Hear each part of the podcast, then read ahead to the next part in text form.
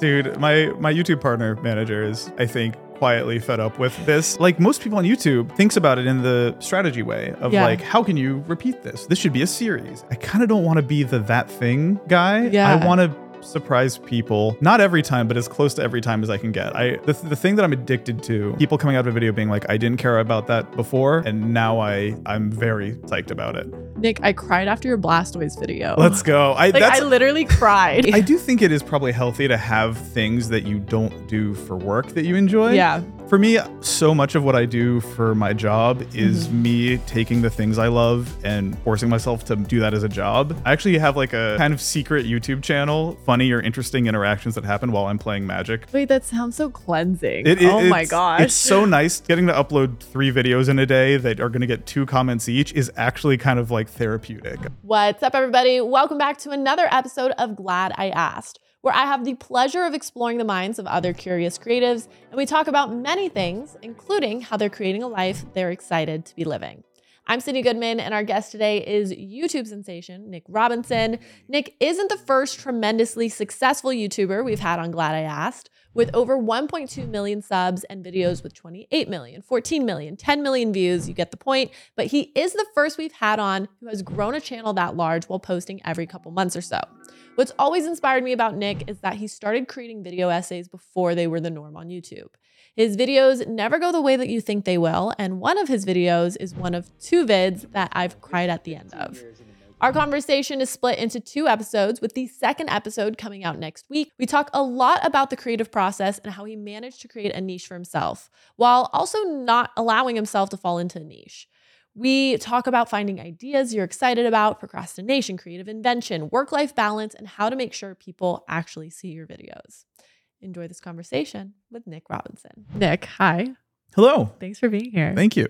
How I don't like this is so funny because I don't usually talk to you in such a like A serious, Serious manner. way. Like, uh, yeah. I mean, we don't have to be serious in front of microphones. Like, not usually in front of mics. True, true. It's usually like a uh like we're running into each other at some like event or something like that. Like Yeah. it's it's very rare that we're mic'd up. I think the last time we did anything together in front of a camera was when we went to that like Halo tournament at the at the Micro at the Century the- City Mall, Yeah, the right? Century City Westfield Microsoft store where we were like, "Oh, we both love Halo. We should like they're doing a tournament. This will be so fun." And like Fun. instantly got eliminated.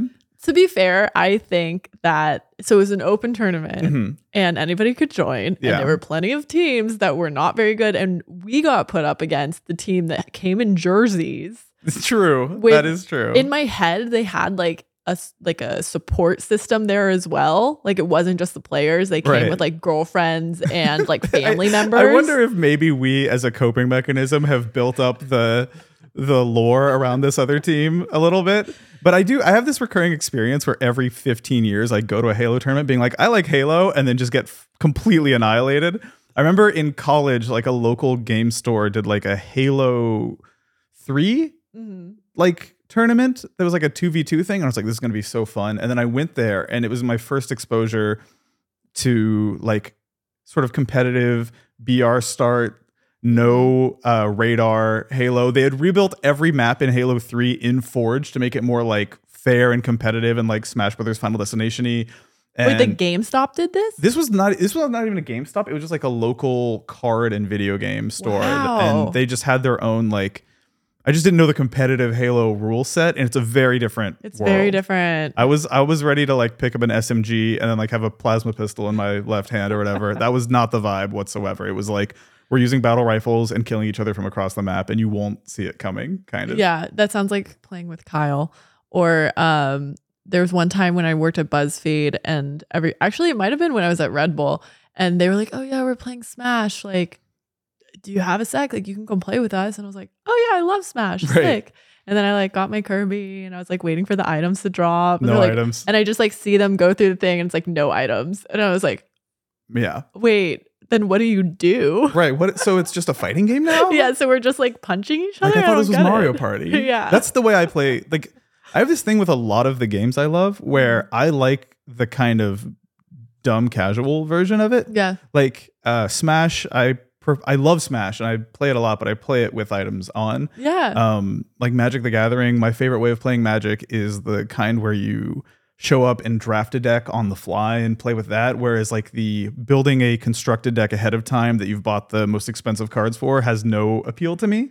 That's really so I learned how to play Magic for the first time this summer. Really? Yeah, I, I get it. I get why it's fun. Yeah. I if you if you like pulled out a deck right now and you're like Sid, let's play. I definitely need some help. Mhm. But like I I learned how to play. I played a game. It was really fun, and I didn't realize like now I get it though. Like is that annoying that people can just buy really like OP cards Um, and if you can't afford like it just feels like some people can really throw some money at their decks. It in the formats where like it's about bringing your own deck. I Yeah. think that that can be um a little like a little bit of a barrier to entry for me. It's I don't like how unrandom those decks are. Like yeah. uh, you have if those standards of like those formats have kind of fallen out of favor a little bit. The like 60 card deck where you actually only have five cards, but you have four copies of all of them, and the game goes kind of the same every time. Like those have kind of died off in favor of what I like to do, which is drafting, where Mhm. you don't know what's going to be in your deck until you open the boosters, or uh, something called Commander, which is this 100 card magic format where every card in your deck has to be different. Oh, that's fun. See, I didn't even think about people putting repeats. In my head, everybody, Yeah. everything's different. Right. In these in the format the most popular magic format right now is something invented by the players called Commander. And it's I'm starting to get into that a little bit. A lot of people like in my my friend group are big commander players and it just results in more dynamic games. Also it's like a four player format, so it's kind of Mm-hmm. Like the nerd version of like sitting around with your friends playing poker and drinking beers, but magic. Sure. Um, yeah. And that is like kind of that's the most popular way to play magic right now, shockingly. Commander. Yeah. There's a um a card shop not too far from here that I can like I'll drive by and I'll and I'm assuming people are playing Magic because Mhm. that's like from where I'm sitting. It looks like Magic. It looks like a magic place. Yeah. I mean, that is it's still up there. You'll occasionally see pockets of Yu-Gi-Oh in the corner. There's a card shop I really, really love in North Carolina Mm-hmm. that I I was just talking to the guy who owns it, and apparently it's become the de facto place where people play the Digimon card game, which I didn't wow, know digital still monsters. existed. Yeah, Digimon, are, the champions. uh, this place they are. Um, wow, good for them. I know. I'm glad they found a home. It's dude, Wow. card shops in Los Angeles. Like this has been something that I've had to get used to. My favorite card shop in North Carolina is like the size of like six of my apartment in LA, and then I've a big apartment. and, then, and then I've gone to like card shops in LA, and they're like the size of your kitchen. They're yeah. like oh, they're so small. they're and and I like my friend D was telling me like that's that shop you just went to is actually the biggest card shop in LA and I'm like how is that possible? Like the one I go to in North Carolina is Mhm. essentially like a full like bar tavern that has a, a fully stocked bar and like 50 tables. Wait, that sounds so nice. It's amazing. And I feel like I could maybe get there if I drive outside of LA enough. There must be things like that. But I think Yeah. just like LA real estate means that uh, it's just not tenable to have a card shop that's bigger than like a Subway sandwich shop or something. Would you ever like open a card shop? I don't know, man. I, You and cards, I feel like is kind of a hobby. I would say. yeah, Like you don't really you don't make magic content. not really. No. So would you consider, I guess, blurring that line, or do you like having a hobby? I don't know. It I, feels yeah, healthy. I do think it is probably healthy to have things that you don't do for work that you enjoy. yeah. I there is a part of my brain whenever I'm like playing Magic on my computer or with friends where I'm like, should I be filming this? Should I be streaming this? And I like dabble in streaming it, but I, for me, so much of what I do for my job is Mhm. me taking the things I love and forcing myself to mm, like do that as a job. Yeah. And I think you're right that it is probably a little psychologically cleaner to have things that you are just doing for fun. yeah. Um, But I think that's hard when like I don't know a theme. So the a theme of this podcast is that originally it was supposed to just be my friends coming on and talking about your hobbies, yeah, and I realized that most of my friends made their hobbies their job, for sure. which is really lucky and super cool. Totally. And it's like it's an amazing place to be. Mhm. And at the same time, a lot of times people don't pick up additional hobbies to like Yeah. take the place of what was is now their job. For sure. Like I think I think a tricky thing about being a like an independent YouTuber is Mm-hmm. that you naturally gravitate towards taking the things you love and like contentifying them for lack of a better word Yeah. which is like you said like totally a blessing like very very rare that people get to do that but it does leave you in this place of like when am i working and when am i not? Like what is and isn't work? Yeah. like whenever i'm i tell someone i'm going to japan they're like oh is it for fun or is it for a video? And i'm like yes. Like it's yes. it's always both. I'm never Yeah. not like there to see my friends and have fun. I'm also never not there not thinking about like four or five videos that i could be working on. Is that and we can cut this out if you don't want to talk about this, but is that because of like the tax implications of being able to write off the trip? No. or is it like more just you have all these content ideas and you're already here, so you might as well do it? Like it's the it's the latter. It's Okay. like I'm not going to go to Japan and not film at least two videos there Yeah. because I'm there already. I am when I'm not there, I'm f- coming up with ideas of things I could do there.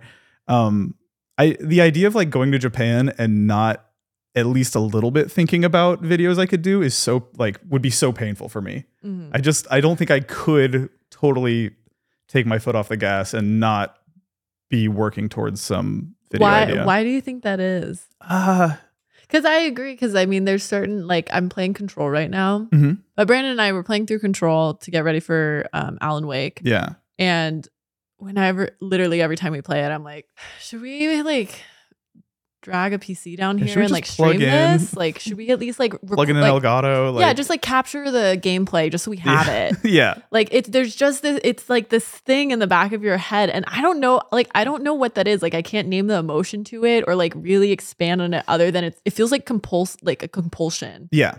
Well, when you when you are coming off of like a decade of that being what you do for work, like it's hard for me to play my Xbox and not turn on the like game capture feature and just have it ambiently recording everything just in case something happens that I want to make a video on. And a lot of times I'm glad I did that. Like that stuff ends up being helpful in the future. Um, that's the compromise I've made, by the way. Okay. Is just like I'll play games not streamed, no microphone, but I will record it in case I make a video about Spelunky someday. I'm gonna take that. That's such a good It's, idea. you plug in an external hard drive and like go into the Xbox Series X settings. You can just let it run for like an hour, and it doesn't really affect performance or anything. It Yeah. just is there. And then if you want to do it. like a video about this game that you wound up loving more than you thought you would, um, you'll be stoked that you have it. And that's my way of quieting that voice in my head. Pro tip, Nick. Fuck. Same with PC gaming. I just like the ShadowPlay feature that Nvidia Yeah. has built in where you can just alt F10 and like save the past 5 minutes of whatever happened is like that's there probably for people who are intentionally making content, but for me it quiets the voice of like is something really cool happening that I'm going to miss. I, I can kind of enjoy the game and be like, "Oh, wait, that magic play was really good." I'll like alt F10 and then I actually have like a kind of secret YouTube channel that is like linked in the description of my main channel that like maybe a hundred people have found Uh-huh. that is no commentary, the worst titles and thumbnails, but it's just like funny or interesting interactions that happen while I'm playing Magic on Arena, like drafting. Wait, that sounds so cleansing. It- it- oh my gosh. It's so nice. I, I that's actually a great maybe tip too. Is like if you are somebody who is obsessive about high effort content, it's so soothing to have a place for just throwaway, low effort. The channel's not monetized. There's copyright and music all over the place because that's what I'm listening to when I'm playing the Yeah. game. It's just there because it's like, for me, as someone who uploads every three months, maybe, like getting to upload three videos in a day that are going to get two comments each is actually kind of like therapeutic. Huh. I'm just like, oh, this is eight people saw it, but like that's cool that eight people saw it. The numbers Yeah. mean something again, kind of when you start from scratch on a new channel. It's like a cool dynamic, I think. Well, and I feel like I don't know how you said that the like thumbnail and titles are kind of scuffed. I So. Mm-hmm. I don't know how much effort or not you're putting in, but it sounds really freeing because something I do want to talk to you about is like your current YouTube channel. And I feel like what you're doing now is on meta, but when you started doing it, it wasn't. right. And like we'll definitely talk about that. But like, I don't know, it sounds fun to like make a thumbnail that for me is just like aesthetically pleasing or like has a creative point of view that makes sense to me Right. and isn't just like which a I red think arrow with a circle around. You're not doing Yeah. any of that. It's there's purely no yeah like what's funny to me. Like I look at the the magic cards art from whatever the little 90 seconds of gameplay Mhm. is and i'm like which one of these if i zoomed in on it really close would make me laugh and i Yeah. that's the thumbnail Like, like that sounds so freeing. I'm considering right now. Actually, I was just having this like conversation with myself about like I really like making outfit videos and like I don't think my audience gives a flying fuck what I'm Mm. wearing today. Um and I was like, "Oh, maybe I'll like start a new Instagram channel like just as a handle for me to like offload this stuff. Mhm. It's interesting to me and I, but I don't think my audience actually cares. yeah that's such a the the compartmentalization of the stuff you make is such a weird thing to wrestle with because on the one hand you're like all these things are me this is Mhm. all who i am Yeah. and i've actually been really like weirdly stubborn about uh not making a second channel for like my youtube live streams or my like 80 second shit post videos like i kind of a i think there's a lot of superstition floating out there about like Yeah. if you have a video that's 80 seconds and your uh, viewers don't click on it then your channel's dead or like if you don't upload every yeah. 72 hours your channel goes to hell like a lot of that stuff is straight up like people trying to read the tea leaves and being really scared of uh like harming their channel which i get but i think youtube's actually a little more flexible than that now and Yeah. i'll have i'll upload a dumb joke video to my main channel and it'll do okay or do awful and then i'll do like a big video essay that's 45 minutes long or whatever and it can still do great because youtube really truly does assess individual videos way more than it cares about your overall channel health yeah. i think How do you deal with like well, okay, wait. I want first, I'll go back to what you were saying. Yeah, I agree. It's in, and that's why I haven't started the second Yeah. Instagram handle. Is because it's interesting. Um, somebody who was a former colleague of mine who now works at Instagram, I won't name him because I don't know if he was technically supposed to say this to me. Mhm. But I asked him, I was like, hey, I like this was back right after I left IGN. So I had a, I felt a lot of pressure to make gaming videos. Mhm. And I was like, hey, like I'm thinking about like I need to put some gaming content up. It doesn't really make sense on my current channel, like on my current handle. Uh, would you advise just making like kind of a like blink twice if I should just like make a new Yeah, handle? yeah. And he was kind of like, well, if there's a way that you can like make sense of it in your head to like all of it is you. So you should just exist on one thing and Yeah. present yourself as like a whole person with different interests. And I just, I don't know, I thought it was interesting because I think that is hopefully it feels like algorithms are changing to accommodate that. Yeah, it feels that way to me too. Um, and and also the the the sort of gargantuan like rise of short videos has also made me realize that like the way I think about video has never been less relevant in a way. Yeah. Like uh I've I've made shorts and TikToks and stuff. A, they take me like 3 weeks, which is stupid. No, they take me longer than a, a long. Well, I don't know. It's, a long form video takes a long time in Yeah. my world, but like they take a really long they, time. they really do and i i've realized that like i'm totally content being a person whose like bread and butter is these long form like documentary-ish things Mhm.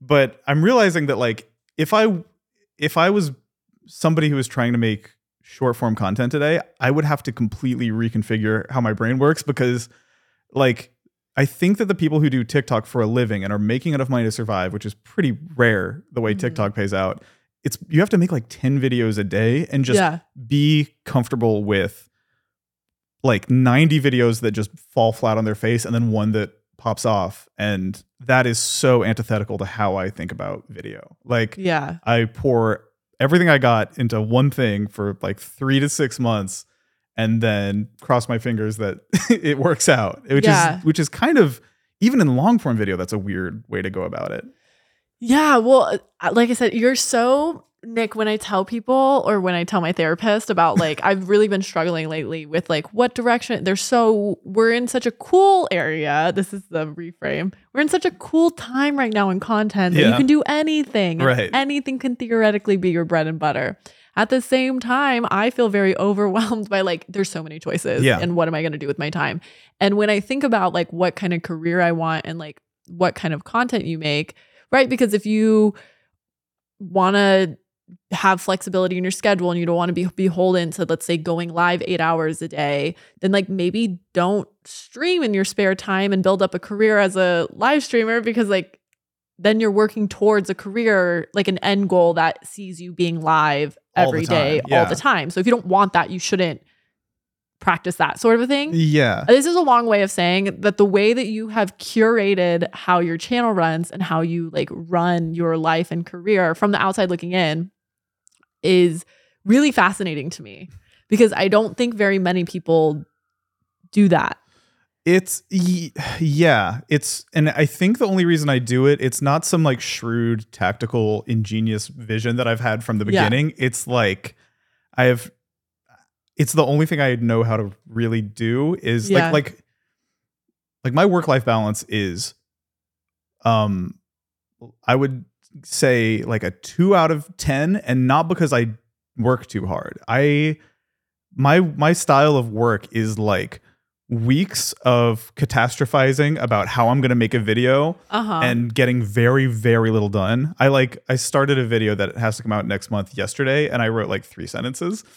And then but but the other side of that is it's like like multiple weeks of hating myself for not making progress and then this really intense period of deep work with like like really late nights like dozen plus hours of just nonstop like nose to the grindstone editing and working Mhm. and it's a very manic kind of Yeah. method of work that I wouldn't advise actually but I've at this point I've realized that that's just how I am like Mhm. that's the only way I I know how to make these things happen um Are you able to like I guess enjoy maybe the time in between that you're not working or do you find yourself kind of like beating yourself up for not definitely beating myself up Damn, Uh, Nick, like, you were I- supposed to be my saving grace. I know, this sorry. is how I am. It's- No. Uh, you know what it is? Is when I release a big video, there's like a four or five day window where I'm just kind of looking at the reaction to it and feeling very stoked about what I've made. Mhm. And I'm able to kind of relax and enjoy stuff during that,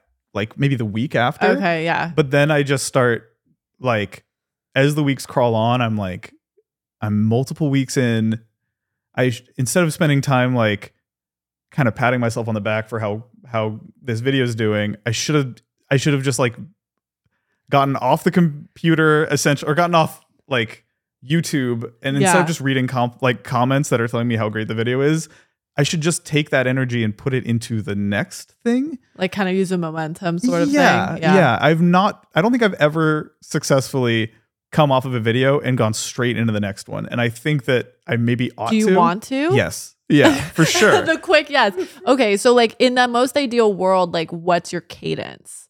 I man, I, you know what's weird is my cadence is slowed actually. Um, my videos have also gotten longer and a little Yeah. bigger. Um, but like I I really don't in my heart of hearts, I don't think that there's a reason I'm that I couldn't do a video a month if I actually worked. Do you a want to though? amount. Like let's just say like like you're playing God, you're like, yeah, Nick Robinson, like this is how his he's I how much kinda- time like how what's your output? I kind of do th- wish that I did that. Um, at the same time, though, it's like I think I'm a person who, without structure, I'm I'm really uh, I'm just like a a pure procrastinator in the purest like dictionary That's why definition. we get along, Nick. yeah, maybe. And and for that reason, it's like, uh, I just without I, I haven't been really punished for my upload schedule not existing or Yeah. slipping or long waits between my videos.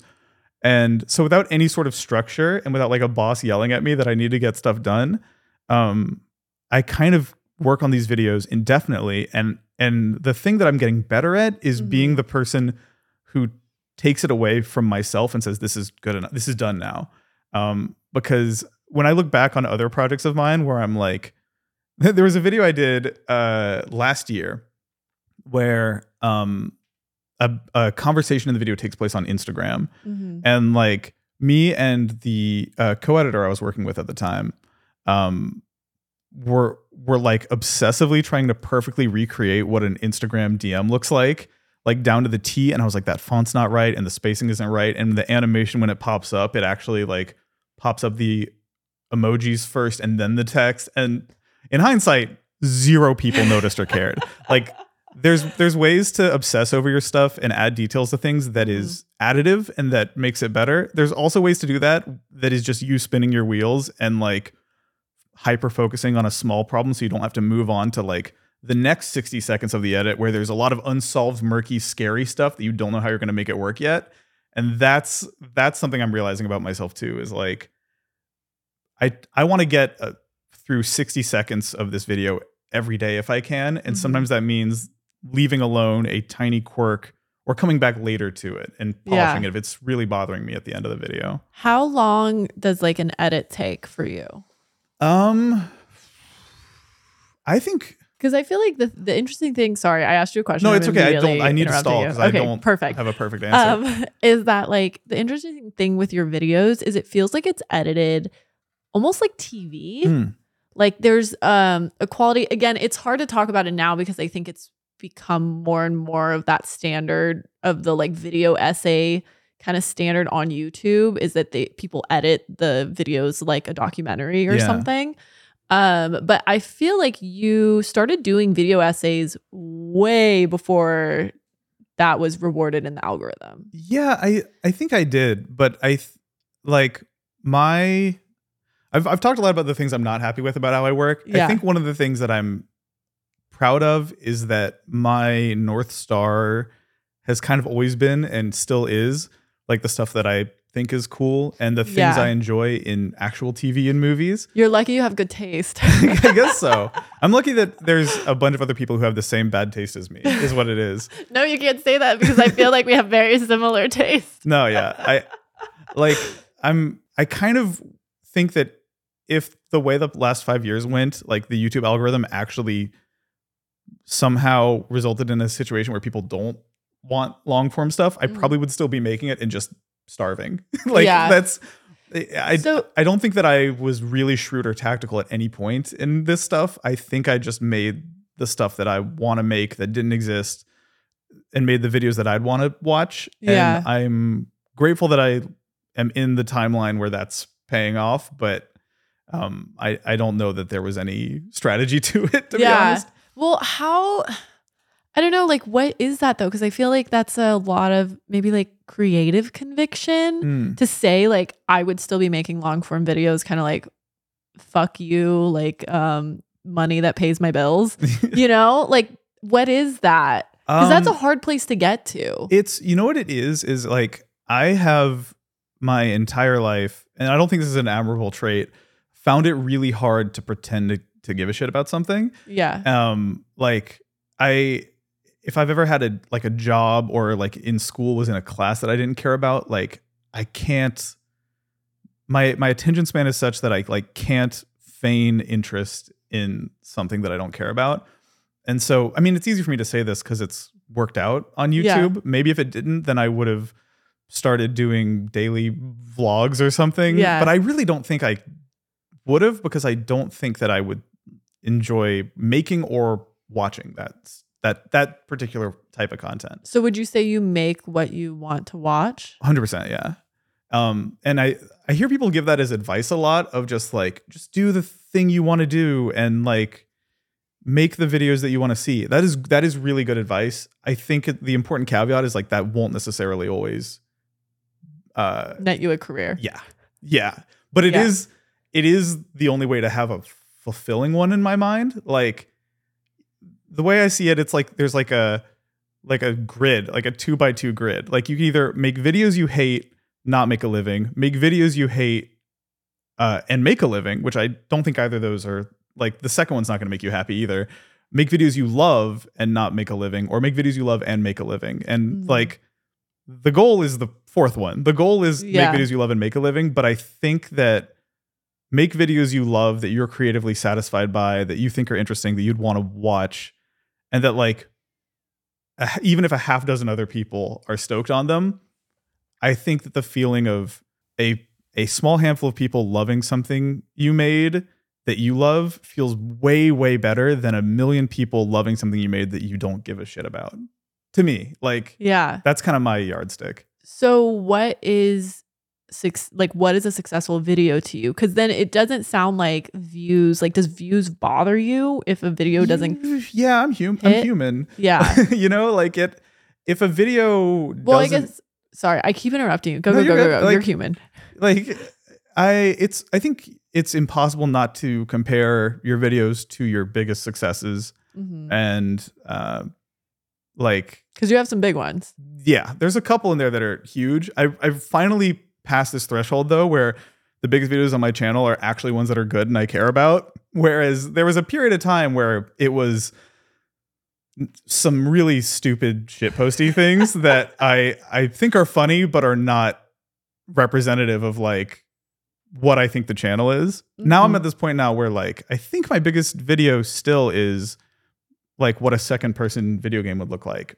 And that video stemmed from me being obsessed with this game called driver san francisco and wanting desperately to just make a video to tell people how cool this game is like the thesis at the end of that video is just me saying the sentence please play driver san francisco and um so the fact that I sort of backdoored this very underrated Xbox 360 game into a much bigger idea, that to me feels like me. Like that, like that feels like success yeah. And uh it's probably gonna be the biggest video I've ever made. how many views does it have now I don't know Check, off the top check, of my check, head. check. It's let's see. I feel like every once in a while I'll go on your channel and see if you uploaded anything and I'll watch it.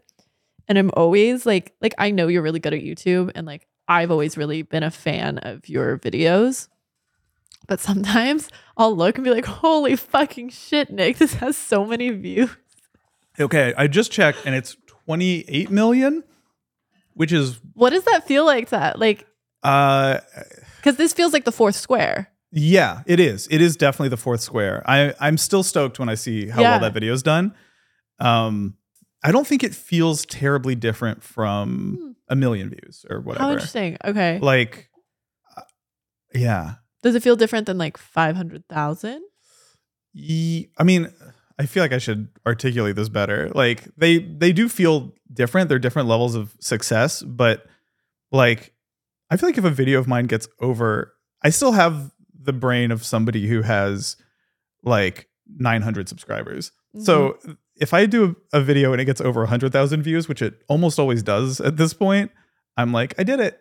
like, Yeah. And that's not, I don't know if that's a very sustainable way of thinking about it, but it prevents me from getting into the kind of like uh, unpleasant algebra of like, oh, this video didn't do well. And it was about a really weird, like, thing I found in an old Xbox game. Should I do a, like a video about something a little more popular next, next time? Like when I, if, if that voice ever popped up in my head, it gets stomped down so quickly yeah. that I almost out of stubbornness am like the next video is going to be even weirder and even more obscure.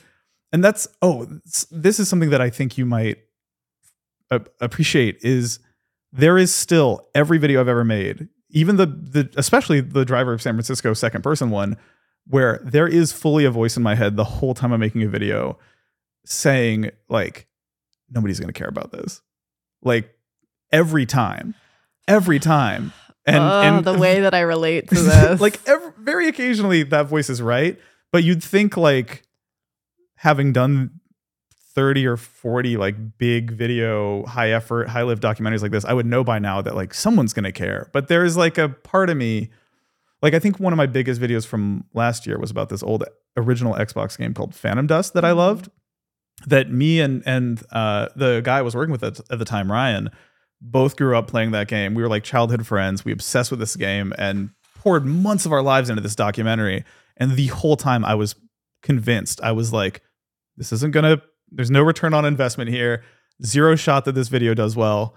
But we both love this game so much and had so much fun talking about the game and working on it and talking to the guy who made the game Mhm. that it was like I just want this video to exist for me and I want one person out there to be able to send this link to one other person out there being like this game seems amazing we should download it Mhm. um that's a pretty in in my experience following that north star of I love this thing and I'm stoked to talk about it and I Yeah. can't wait for this video to be released has has led me to like pretty repeatable success in a way that I didn't expect. Yeah, well, it's interesting to hear you talk about like um the I mean, you obviously have like a repeatable, like a track record, right? It's Mhm. not like you had one video that hit 28 million views and then like that was like an accident from the perspective of if YouTube analytics are like the only thing that we care about right now. Uh-huh. Um, but it's interesting because like I come from a, sh- a very heavy strategy background of like when I was at BuzzFeed, we literally look for the most popular video. Like I would just go through the trending page, Mhm. which also is hilarious because like no one gives a fuck about trending except like, for the YouTube creators. Yeah? YouTube trending page. Only other creators look at the trending page. Like I don't think a normal person who's going on YouTube is Yeah. like clicking on trend. I don't even know where to find that at this point. Um, but so it's like I would go through the trending page, look for like I don't know somebody taught their like lizard how to use the bathroom, like a toilet, and I'm like, oh my gosh, what an- other animals could we teach to use a toilet? Like we should make a video on that.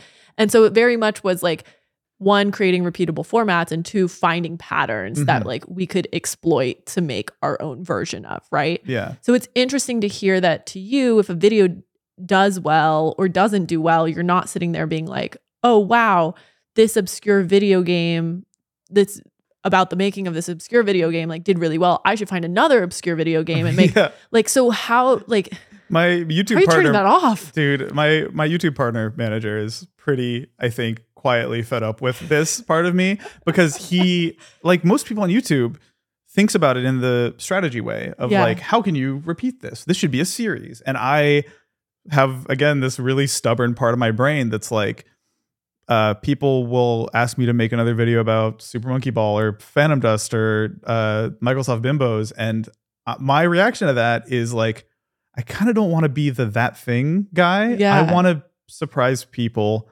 not every time, but as close to every time as I can get. I the the thing that I'm addicted to is people coming out of a video being like, I didn't care about that before. I wasn't even interested in that, and now I am. I'm very psyched about it. Nick, I cried after your Blastoise video. Let's go. I like I literally cried. that's the other this is like maybe weirder but the other thing i'm addicted to is like my one of my favorite types of comment is somebody being like i went into this thinking this was so stupid like and now i'm crying Yeah. i'm like that is a really weird journey for a youtube video to take somebody yeah. on um but i like i value that so much like um yeah it's just it's a weird i think it happened once i don't remember what video it was was the first one where i got a comment where someone was like this actually made me legitimately emotional um but uh, there is a part of me now that's like it because it feels closer to real filmmaking when it's Mm. not just like a entertaining popcorn here's the history of halo or whatever like yeah. if if I the I really enjoy comments where people are like, "This felt like I watched a Netflix documentary," or "It felt like I watched a movie." Yeah. Um, and it's nice being on YouTube because the bar is different than it is like theatrically. It if if people click on a, something in their suggestions and all of a sudden they're 25 minutes into a movie and they're like, "I was cooking dinner when I started this and I had to sit down and like put it on my TV to finish it," I'm like, that that's it feels like a magic trick where you're like they think they're watching a dumb YouTube video. The title and thumbnail might even make them think it is one. And then by the end of it, they got something that's like a maybe a more satisfying or something. Um Scratches a different itch. Yeah. Like a more intent, more directional itch than yeah, You thought. exactly. Like giving people something they didn't even know that they wanted is a fun trick to try and pull off. And it's hard, but it's Also, how much are you thinking about that when you're planning your video? What if could we like would you let us like talk about like your process? Sure. I think that's really interesting because Yeah. like it sounds so spontaneous. At the same time though, like the edits that you're doing and when you're watching the finished product, like it feels spontaneous to the audience, but it's very clear that there's a lot of intention and thought putting put into the video. mhm. So like do you have like a bank of idea if you're not looking at your previous videos as like a guiding light of maybe I should do this or maybe I should do that like Mhm. where does an idea come from? I think I've I've become pretty vigilant about writing an idea down as soon as I have it, no matter how stupid it is. Mm-hmm. And I do have the experience that everyone does where the next day you look at that idea and you're like, how that could not be a video at all. But I have this weird second step of I write down a dumb idea. Next day I look at it and I'm like, that's a stupid idea. But then the next thing I do is I look at all my past uploads and I'm like, wait, those were stupid ideas too at one point. so maybe it's Yeah. okay. Um, but my process is really, really driven by what's interesting to me at the time. So I have this uh, habit of try- I've tried to build my life in such a way where like every day I can sit down and look at all my ideas and work on the one that's the most interesting to me. Yeah. Um, So how many videos do you have like kind of tab video Um, tabs open at a time? Like that I'm actively working on, like for real writing and working on. It's like one, honestly. Okay.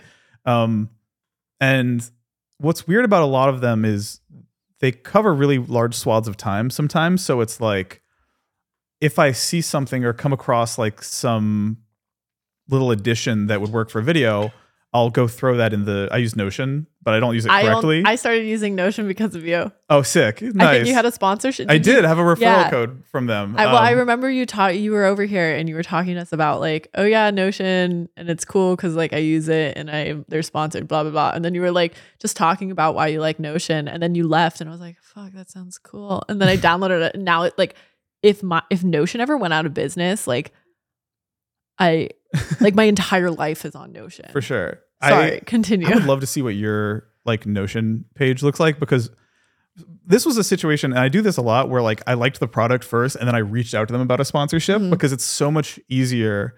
Similar to how with a video, it's I just can't make myself excited about it unless I'm genuinely excited about it. I Sure. kind of try to carry that into like 80% of my sponsorships where I love the product first and I ask them, do you guys do any sort of influencery stuff? Um, and Notion was one of those where I just liked the product a lot. Mine's not organized. It's not, I get like targeted Instagram ads for like Notion life planning, like 80 tab things with like graphs of your productivity in a day. Mine is not that. Yeah. I like it because it's uh like Google Docs, but you can put in, in like a tweet or a YouTube video or something else in there and have them all linked together yeah. but I'm using it as like a writing thing first and foremost. Um, so my process starts generally with me writing the parts of the video that need to be written, um, which is the part that's the most like pulling teeth for me. I Yeah. I wish I was one of those people who is stoked to write and loves it, but it making myself sit down and do it is like pretty arduous. Yeah. yeah. Um, How do you know which pieces need to be written? Like, because that sounds like at that point you already have an idea of like a rough skeletal outline of what the video is. Yeah, I I think I start writing when I feel like I have all the ingredients for the video Okay. already. Like when the story has an ending, when when the How do you find the ending? Because I feel like your stories are very like how to John Wilson sort of Yeah, thing. for sure. Where it's like maybe we start on scaffolding and all of a sudden we're watching a man like get his dick pulled by like a Yeah. contraption that he built. Mhm. So like that's a that's an, a windy path. Well, that is a weird thing though, is that so many of my videos like take place in reality that the Mhm. endings kind of happen naturally. okay. choosing where to end it is a real thing. Like, um, I've I've got a the the video I did about Phantom Dust. Like, I could have made that video without interviewing the guy who made the game, but one thing that I've one thing that I'm glad I figured out how to do is channel my procrastination into videos. So like I'm like I have this voice in my head where I'm like, well, I can't really make a video about Phantom Dust unless I get to talk to Yukio Futatsugi, the guy who made the game. Mhm. And so I'll reach out to him for an interview. And I think that's my version of procrastinating where I'm Yeah. just like, I don't want to actually work. So let me like just make this video better. And a lot of times that results in like, a better video. yeah, a better video. so it's, um, but, but also like as my videos have gotten, have started taking place in the real world more and more, um, the writing process, there's less of me in them and less of my narration in them from time to time. So like the Blastoise video is a good example where a lot of that video is was filmed in in reality of just the events unfolding as they happened and the amount of necessary narration was just like the intro of it uh, adding little interstitials so that it like flows a little more clearly and kind of checks in with the audience to tell them all right now we're on this step and here's what needs to happen um, so there's less writing there and more like getting a transcript of my video all the Mhm. stuff i shot and pulling in things from that into the document just to give me a loose idea of how it's going to feel and sound like uh So you go into Notion after you already shot Yeah. you needed. i mean i i have a notion tab where i'm dropping all the assets that i think i'm going to need later like i found uh let's say i find a video of like a cool song from the phantom dust soundtrack i'm like let me embed that in there i'll be glad i have it six months from now but the writing process doesn't really start till everything's shot. Mhm. Um, So it's like the transition point between actually sitting in Premiere and editing and or I guess the transition point between shooting and then actually editing. yeah, Okay. yeah. So like for the documentary stuff like Blastoise, where I'm shooting stuff in real life, which is most of my videos, I guess. Like even the Domino's Hatsune Miku stuff, I film stuff in Japan. So it goes like shooting, writing, recording all my voiceover for it, putting it in Descript, the podcast editing app, to Uh-huh. like cut it down to the best takes and and then exporting that to Premiere. And then I've got a Premiere timeline that's just empty with all the voiceover I have. Um, and then it's like building the video. And I mostly build the video linearly from start to finish. I really Okay. do work on minute one first and then minute two second. And then I'll go in and polish and rearrange stuff later, probably. But it's a pretty linear process for me. Okay. So before you go shooting, how much research have you done? Or do you kind of do you like being surprised by like what's unfolding? I kind of I kind of do. I love like I mean, it's a little bit laziness. yeah. Like I went into that Blastoise thing really not knowing what I was Mhm. doing, um, which I think wasn't some cunning dramatic thing, um, but also led to I think a better video because I'm learning how this process works. That guy we call in to help us, like completely saving our ass a hundred times, Mhm. was the highlight of the video for a lot of people. Um, Also, for people who have no idea what we're talking Yeah. about, can you just give like top level, like the Blastoise video? Sure, what yeah. It is? So um, I got an email from this guy who I actually saw in New York recently, um, oh. uh, named Harrison, who emailed me about how he had found his old childhood like Pokemon Leaf Green cartridge and remembered that when he was a kid, he used a Game Shark cheating device to try and make his Blastoise really strong, but he gave it the equivalent of like 6,000 levels. And that game has this weird sort of pseudo anti cheat in there where if a Pokemon like data's been manipulated in a way that uh, is obvious, uh, the game turns your Pokemon into a bad egg, which just is an egg that you can't hatch, that doesn't do anything, can't fight with it, doesn't look like the Pokemon you had anymore. And he said that he had kind of looked into it and thought that there might somehow be a way to bring it back to life. He read a bunch of like forum threads and he was like, Mhm. I, he's like, I don't even know where to start with this, but I feel like if anyone could figure it out, it would be you. Um, and so What a reputation. I yeah, it's weird, right? I don't totally see how he got there. I guess I recovered like a lost uh, Hatsune Miku Domino's iPhone app, and he was like, "Well, this is data recovery too, in a way." But like, frankly, I was not qualified for that job. Mhm. But I was able to get in touch with just enough people who were to kind of guide us through that process together. And it was one of those things where it was infinitely more complex like I, I kind of was worried going into it that it was going to be super easy and not very dramatic and and the mm-hmm. stakes would have to come from the editing and the music but it wound up being like so insanely dramatic It was and very dramatic. that i was like people aren't like i have this like voice in my head of like what's the the most dismissive youtube comment going to be like on this video when it comes out. And for me with that video i was like pokemon experts are not going to love this. They're going to be like this is trivial. You could do this in PKHeX in three seconds. And i was so stoked as the process unfolded where it was so complicated that like even the most i get comments to this day from people who are experts on pokemon stuff being like i was really ready to say that this video was not a big deal but then they got to the part where this happened and they had to like search through the hexadecimal code for a certain string and change that. And i kind of my my goal with that video that I think I hit was to make a video that would satisfy the most insane, like niche Pokemon weirdos and make a video that my parents could watch and mostly understand it. Do your parents watch all your videos? Yeah, they do. I feel I was gonna say I feel like your parents are so supportive. Period. yeah. the few times that I've gotten to talk to them, it would be surprising if they didn't. But They're- that's so sweet. They really are. And I was actually with them in person the when that Blastoise video premiered, just Mhm. for like weird sponsor timing reasons. We were all in the same place. And like it like made my mom cry, which was like that's that's cool. That's a cool feeling. That's so cool. Yeah, like I I was it's a really tricky balance to strike of making something hyper technical but that doesn't alienate normies. Yeah. And yeah. it's a fun challenge to have for yourself to do that. Are you actively thinking about that as you're doing it, or is it kind of final watch you're watching and being like, okay, Mm, It was pretty active the whole time. Okay. Like the Blastoise video in particular. My stuff's not normally that technical, but one of the challenges of the video was that and um, choosing how much of the insane techno babble to put in there was intense.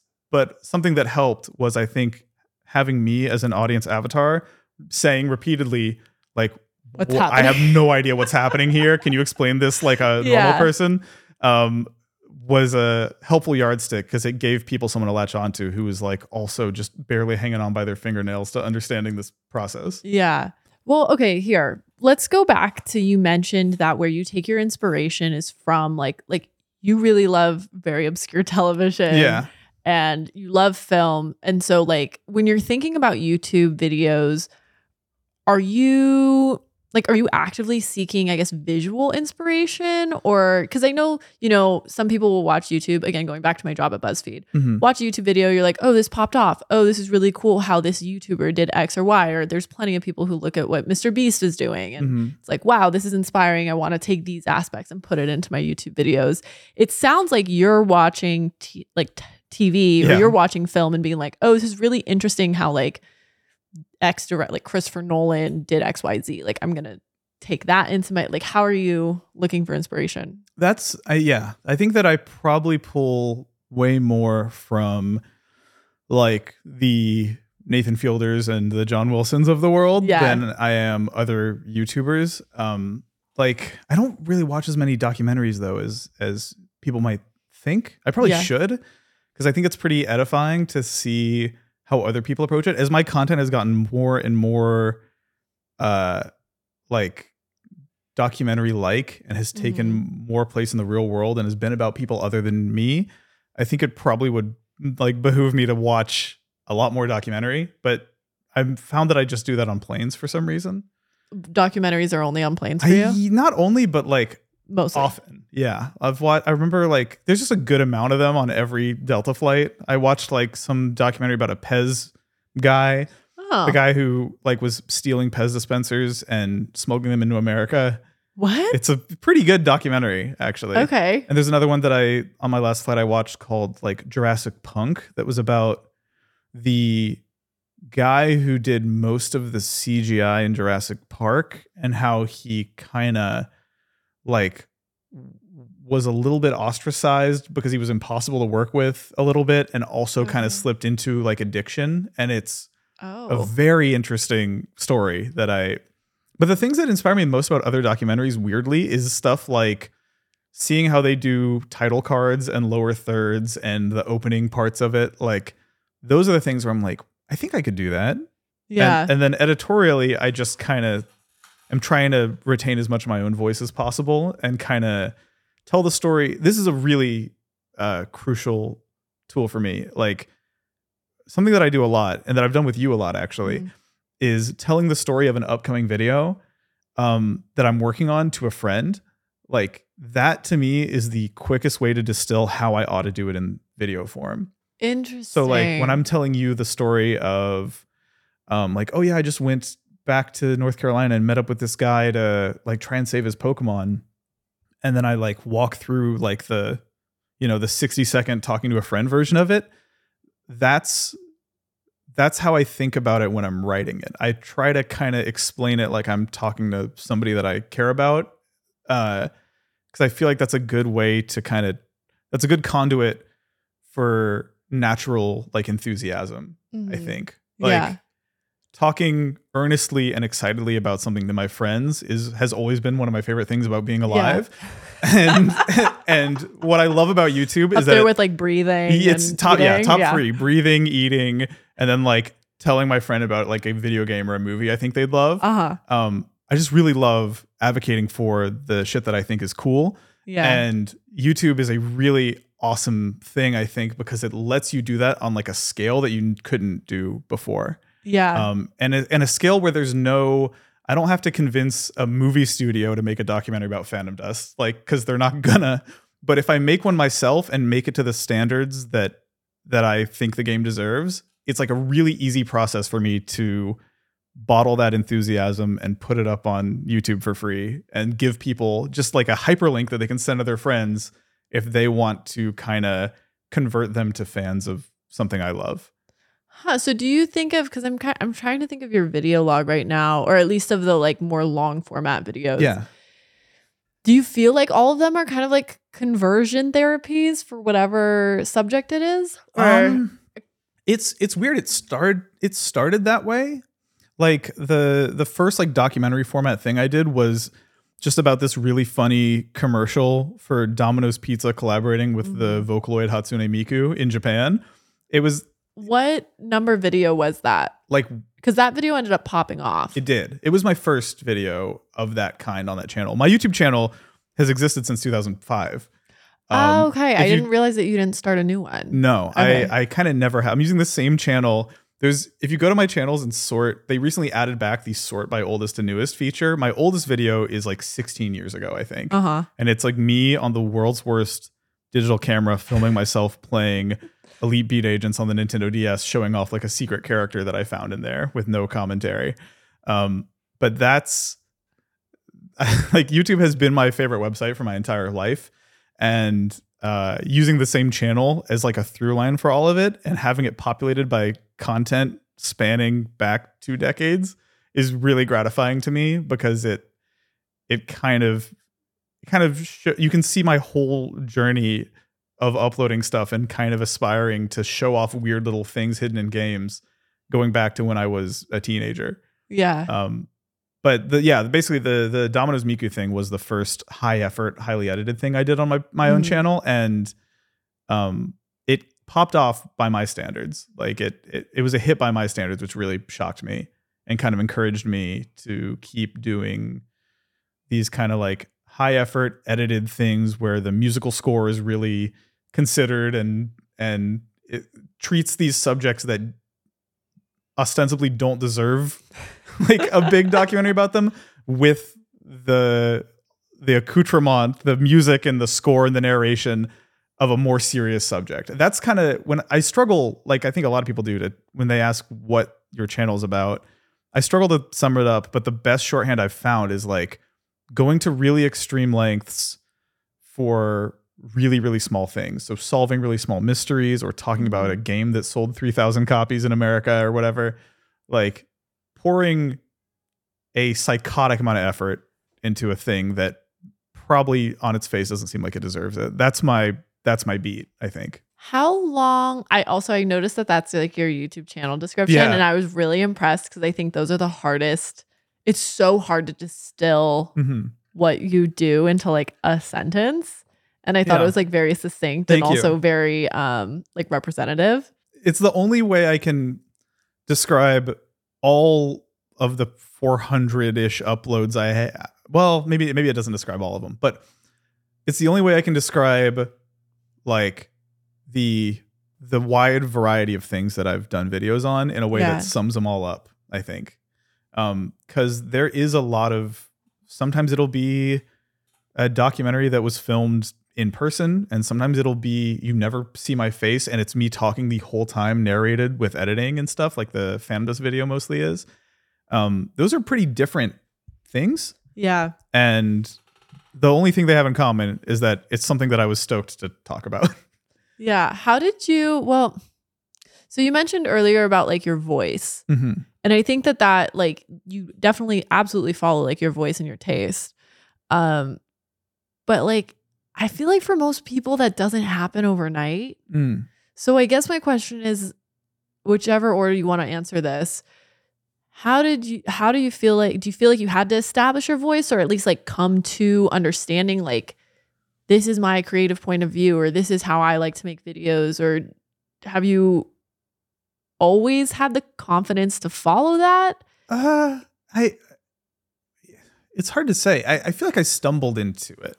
Like Okay. uh, the the Domino's Miku thing being successful kind of maybe gave me the confidence to like luck, luckily for me that video was my voice and wasn't a reach and wasn't me trying to do something that was unnatural to me Yeah. and so I think that video doing surprisingly well by my measure made me feel like, oh, I can just talk about what like the the, the pivotal point for me was the it's a really weird commercial for people who don't know of uh like a 70 year old white businessman talking in a in a very Japanese style. The script is clearly like a auto translated from Japanese English script, but he's speaking English as Japanese subtitles, and he's explaining to the audience in this white void who Hatsune Miku is.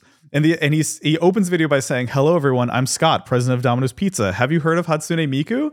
And that video was like on my short list of the funniest things in the world to me. The editing is insane. It's like cutting between multiple camera angles and these crazy crash zooms on like his eyes. It just mystified me. It really is an insane video. It's nuts. And the the moment that was kind of an awakening to me was when I made a documentary about this video where I'm like, this video got like 300,000 views. Like, this is insane. And then when my documentary about the video surpassed the video in views, I was like, it, it changed my brain chemistry where I was like, if the thing I make uh, kind of talking about something I love can be bigger than the thing I love, that's really empowering me to talk about anything. Yeah. And and I kind of have learned through trial and error that like if if you talk truly earnestly and passionately about something you actually am, are fascinated by or love or think is really funny or great, like that feeling of enthusiasm is really contagious and people can detect it. yeah. And I don't think I I really don't think that I would have had the same level of success if I was trying to uh perform enthusiasm for something that I kind of didn't actually care about. Yeah. Um How do you ever scrap a video if you lose enthusiasm? Because I'm thinking like I, I think I'm I- secretly asking about I know, a certain I know. video. Yeah, you, we No. can talk about it if you want. okay. There's a, there's a so I constantly have a lot of videos in various stages of of production. Mhm. Right now, I'm in this period actually of like a lot of videos that I shot in 2021 and 2022. I'm like just now getting around to editing. Um, the one I'm actively working on right now that's meant to come out in October was shot in in 2021. Wait, um, what video is it? The the Game Boy one. Do you know about this? No. It's it's not uh, the answer I wanted. no, it's not not JF. Not um, JF. But we can. I mean, we. Can, I'm happy to talk about that Yeah. because this. I'm just using this podcast as therapy for me right now. Th- that's perfect. I I am such a therapy bitch that it's perfect. like That's ideal. this is perfect. because so there's a video that I shot also in 2021 Mhm. um, that I that I told you about. And I told a few friends about, and I've come to regret telling people about because now every time I see the people who know about it, they ask about it, which is valid and honestly helpful and and is pushing me.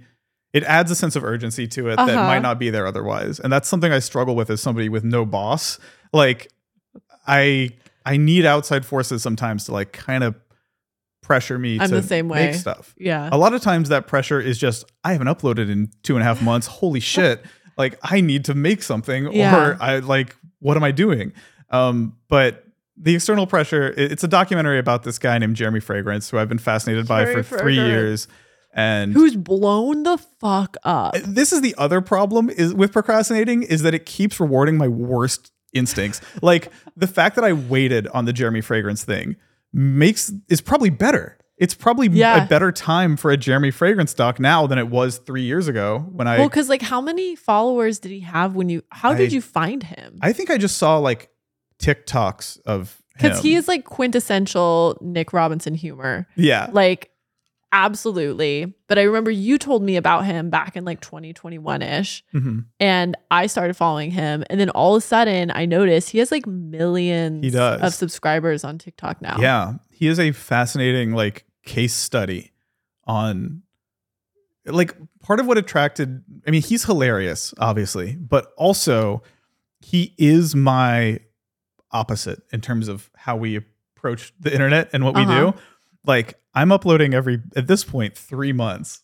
He is uh, doing 10 videos a day on every platform and isn't like I've I've filmed him doing this. Like I can vouch for this. He sincerely films the video, uploads it without watching it, and moves on. He is Good he is for the least. I know it's kind of admirable. Like I actually came away from spending a week with him, feeling like there's things I learned that like are there's ways he operates that are like a little less precious a lot less precious than I am about my stuff, and maybe I need some of that in my life. Um, the real reason that video hasn't come out um, is it's it's a mix of focusing on the thing I want to focus on the most at any given time, like you said. Mhm. Like that's definitely a factor, but also it is a daunting amount of video that we shot. I was I lived with him for a week, and Mhm. me and the camera guy I hired filmed everything. Did you like live in his apartment? It's sort of. I lived down the hall from him in the same apartment complex because he had two identical units. of course he did. And the only thing in my unit was like a, a bed that we that he helped me build, and then a purple, like a like a pimp jacket purple suede chair that was a normal chair, except for the back of it w- went up 20 feet in the air in the living room. That that was the only objects in this place. Um, I need to make that video, man. There's so many. I'm so excited. part of what's it. what's like caused me to to procrastinate on it is it's not just the amount of video it's the fact that like i think all of it's funny and i don't know what to cut and in having conversations with friends about it i've kind of come around on the idea that like maybe it doesn't maybe the pressure of trying to make it just one video is the problem and maybe it needs to be like episodic or something. I was just gonna say maybe it's a mini series. yeah that might have come from you actually Yeah. at some point Because I'm desperate to see this, Yeah. Nick. I'm like literally whatever you need. it's it's it might be it might be it might be next after the thing I'm working on now. Sick. But okay, so but I think that's a great example though. So you shot this thing in 2021. Mhm. Obviously you were excited about it. Yeah. What was that? Three wait, two years ago at this point. Like you seem excited about it as we're talking about it Yeah. still. But like if you lost the vigor, would you would you just scrap it I or wait for it to come back or would I- you do it anyways? I think I would do it anyways eventually. Like yeah. a lot of the there was probably a year between the Blastoise thing being filmed and it coming out, and only about two or three months of that was spent actively working on it. Um, I I have this habit of I think there's an instant gratification to going out and filming something and going on a big crazy adventure. Mhm. And I think that the delayed gratification of investing time and energy and effort into writing and editing stuff is just like sadly like a harder thing to motivate myself to do. Yeah. I think that I probably have some amount of brain damage from living in a world where every video game, movie, and TV show ever is like at all of our fingertips. And it's uh yeah, it's the it's I'm constantly competing with my like bad habit of just booting up Magic Arena instead of Adobe Premiere every single day Oops, I slipped. and and what's like I something that's like a recurring theme in this conversation Mhm. has been like my procrastination uh not being stamped out by like my procrastination being rewarded. So for example, procrastinating on the Jeremy Fragrance doc Mhm. and now he's bigger than ever. Procrastinating on um what's an example? Like the Phantom Dust doc and then getting an interview with the guy who made the game. Um and a weird thing about my channel that I think you'd find interesting is that um it's kind of structured differently from most of YouTube. And what I mean by that is from an analytics perspective, when most YouTubers who do like, you know, three videos a week or whatever, if you look at how one of their videos does, it's like a big spike right at the Mhm. top when all their subscribers see it and the people who are already engaged and want to watch multiple videos from that person a week and then a and then it immediately kind of falls off. And to keep momentum, they got to keep that cadence, Yeah. I guess, of just uploading tons of stuff over and over and getting like a a modest but like repeatable amount of views on those things. Mhm. And the way my channel works, it's my videos have a small spike at the beginning, but a really, really long tail. They kind of accumulate views in perpetuity for a really long time. Um, and I kind of, that's a little bit by design. I really do try to make videos that are evergreen. I'm not Mhm. like talking about things that are like trending or topical or newsworthy because I kind of want these videos to stand the test of time just creatively. But that's resulted in this library of videos that are kind of still growing at all times. And it's resulted in this really weird business model where the amount of like revenue I make on YouTube in a month where I do upload and a month where I don't upload is kind of the same. which is, Interesting which is because crazy. you're just always it's just accumulating like Yeah. historic views. Yeah, and and that's kind of tricky because I think the the thing that lights the fire under a lot of people on YouTube's ass to get work done I need is money. I need money. and for me, it's like I'm kind of gently making almost a salary from YouTube every month. Um and I need to keep feeding it probably. It would be smart to keep feeding it, but it's not life or death. yeah. Um, and on the one hand, like I procrastinate more probably than I should because of that. On the other hand, though, it really gives me the freedom to take my time and not put out a video until it's done, and um, really be an annoying perfectionist about these Yeah. things, um, which I think probably makes the end product better. yeah. Um, and and that's kind of a weird structure for you YouTube or an uncommon structure for YouTube Very uncommon. And again, when I tell you, I talk to my therapist about how your channel is structured. Uh-huh. Like I, I know enough about YouTube analytics that it's like I could gather that that's maybe what was going on. Mhm. Um, otherwise, you're just like sitting. You know, you don't actually own an apartment, and you're just like living out of your car because you don't want to upload like Yeah. monthly. Um, but like I know you're, you know, you're chilling, and I don't know. I think that that that feels like a healthy relationship with art yeah, you know because that yeah. is a freedom and that is like a certain level of success so like when you did the hatsune miku right Yeah. hatsune miku video that was kind of the first one that started let's say the library of videos with very long tails Mhm. before that happened because your channel has continued to grow over the years and now you're like well over a million subs but like what did you do before i guess you had that library that gave you this freedom I think it was like to me in the early days, the idea that I was making any money on YouTube was kind of shocking to me. really Yeah, I think like the the Miku thing, I was not expecting to be a hit at all. yeah And and uh, when it like paid my rent that month, I was like, well, I should do this again. And so at the beginning of this this Yeah. documentary arc, like it was a little bit more like there was a fire under my ass, and I I should just keep going and like strike while the iron's hot and make more things like this. And it's only in the the past three or four years that I've reached this critical mass where it's allowed me to slow down. Mhm. And yeah, I, you're right that it probably is a healthier relationship with with making something creative. Um, and I think it's a balance. I'm really clearly focusing a lot in this conversation on the like disdain I have for my own procrastination habits Yeah. and, and how how I wish they weren't the way that they are.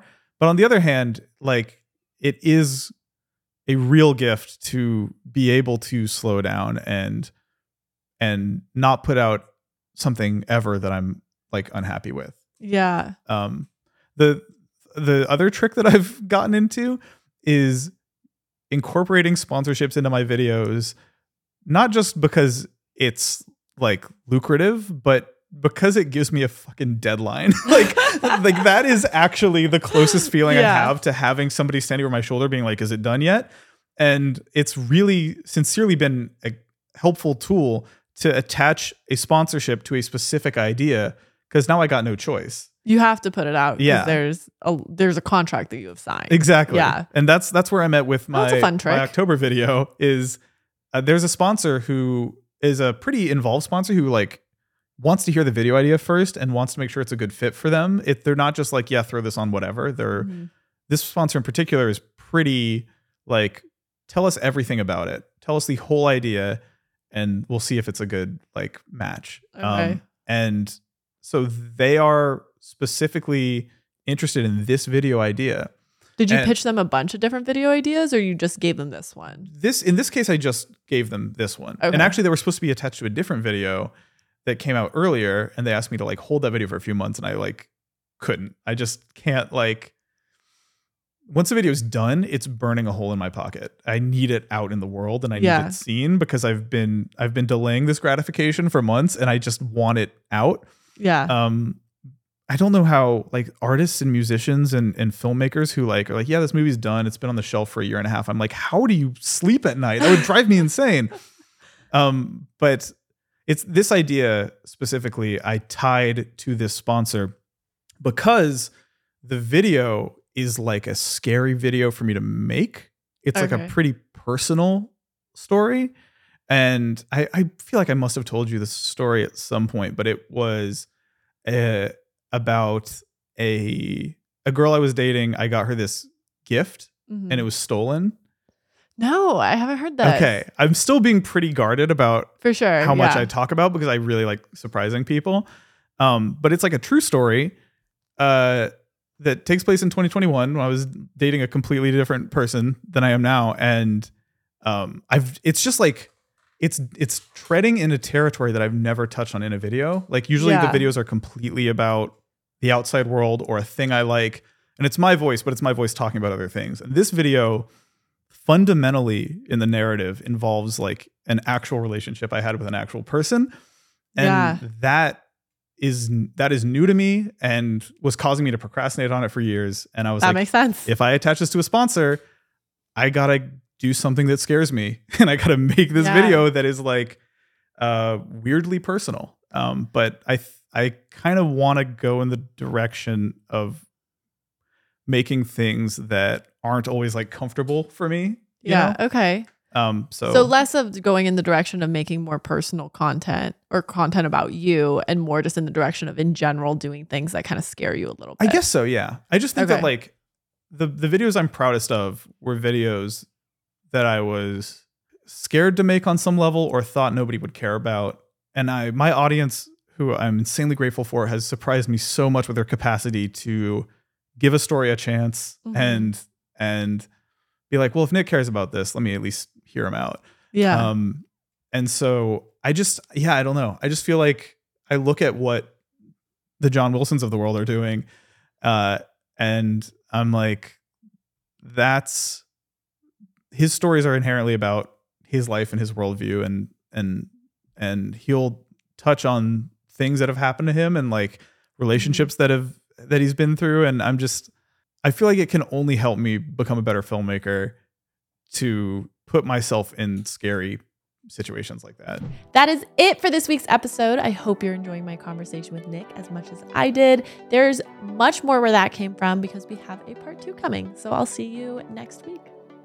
I don't really think I have ambitions of at this point. Maybe this will change, but I don't. I don't really want to make a Netflix series or an HBO docu Yeah. series. This YouTube thing is like cooler to me. If you lose steam in the middle of like an edit, because once you're editing, like you're in it, Yeah. right? Like this video's happening. Yeah. What do you do about that? well, what's weird about my workflow is that once the edit has begun, all I want to do is edit it. All I want to do is Oh. finish it.